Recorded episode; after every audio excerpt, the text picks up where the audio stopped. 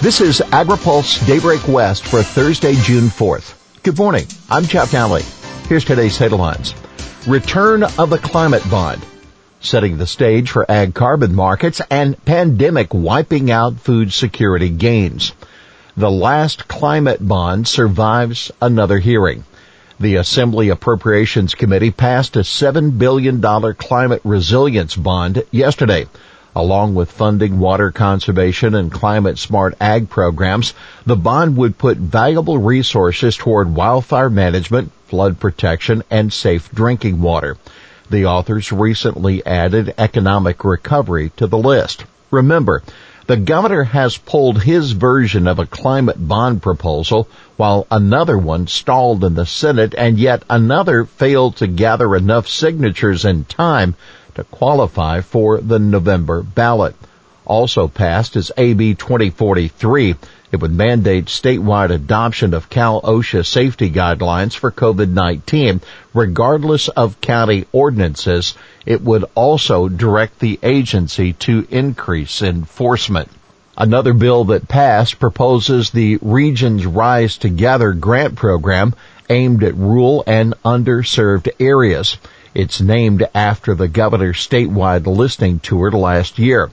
According to the bill's author, Assembly Member Rudy Salas of Bakersfield, the measure would tackle the barriers that prevent inland California from experiencing the health and prosperity our Golden State experiences in other regions. Left behind, a bill by the same author was among the many that effectively died in committee yesterday. The bill would have offered incentives grants for managed lands fallowed under SGMA to promote ecosystem benefits. Budget analysis found it would cost in the tens of millions of dollars to fund the incentive program. Legislature agrees on a budget to counter Newsom's. The Assembly and Senate announced an agreement yesterday over a budget to present to the governor.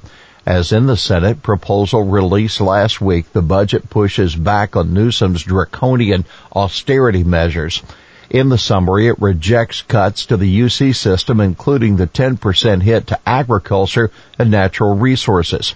The legislature would also charge the Air Resources Board with tweaking the cap and trade program to generate more revenues. That could offer more funding for the new safe drinking water program, avoiding more fees on farmers. Would also help farmers meet emissions reductions targets. Major ag climate measure set to drop.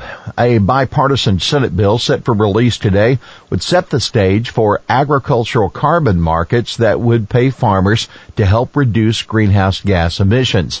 The bill is aimed at connecting farmers to credit markets and would facilitate the third party verification needed to provide legitimacy and transparency to ag carbon trading.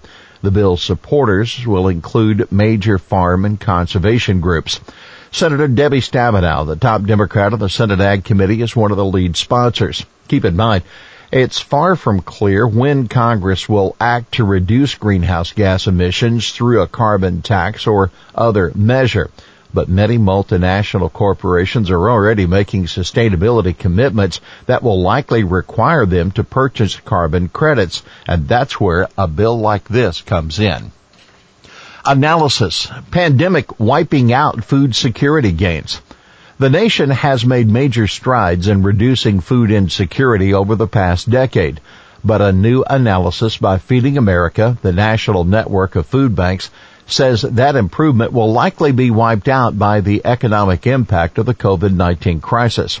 Food insecurity dropped to levels in 2018 not seen since 2007 ahead of the Great Recession. Some 37 million Americans, 11.5% of the population, were food insecure in 2018.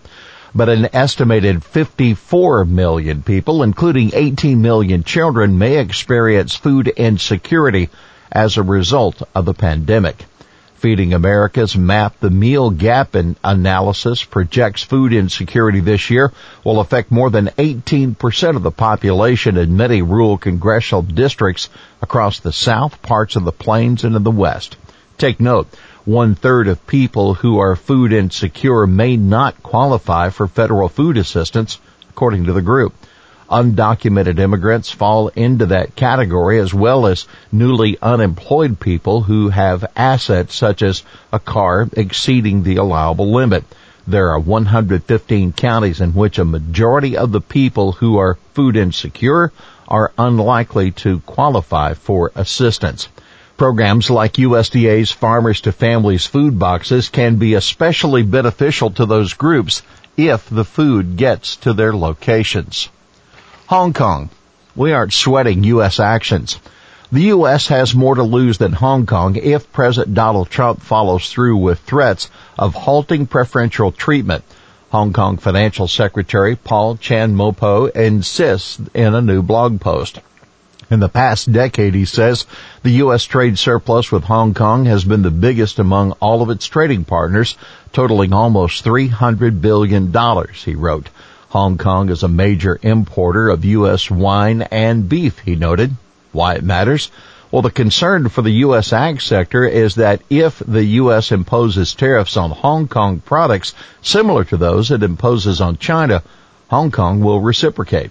As it stands now, Hong Kong charges no tariffs on U.S. ag commodities except for tobacco and alcohol.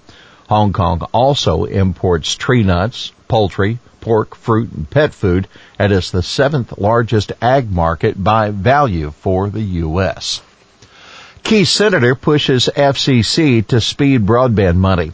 The chairman of the Senate Commerce Committee, Mississippi Republican Roger Wicker, is asking the Federal Communications Commission what steps it could take to accelerate phase one of the Rural Digital Opportunity Fund. Now his letter reads, quote, I have heard from a number of Mississippi broadband providers that are ready to begin deploying in unserved areas, but cannot act until they receive this critical support. He notes that the situation isn't unique to Mississippi. FCC created RDOF to distribute $20.4 billion over 10 years to support broadband deployment in unserved areas. The Commission plans to begin the Phase 1 reverse auction in October, which would make available $16 billion to eligible broadband providers. Here's today's He Said It. All the budget plans being discussed acknowledge the possibility that more difficult cuts will be necessary due to COVID spending needs and weak revenues. That Assembly Speaker Anthony Rendon in announcing the budget agreement. Well, that's Daybreak West for this Thursday, June 4th. Brought to you by FMC. For the latest news out of Washington, D.C., visit agripulse.com. For AgriPulse Daybreak West, I'm Jeff Nalley.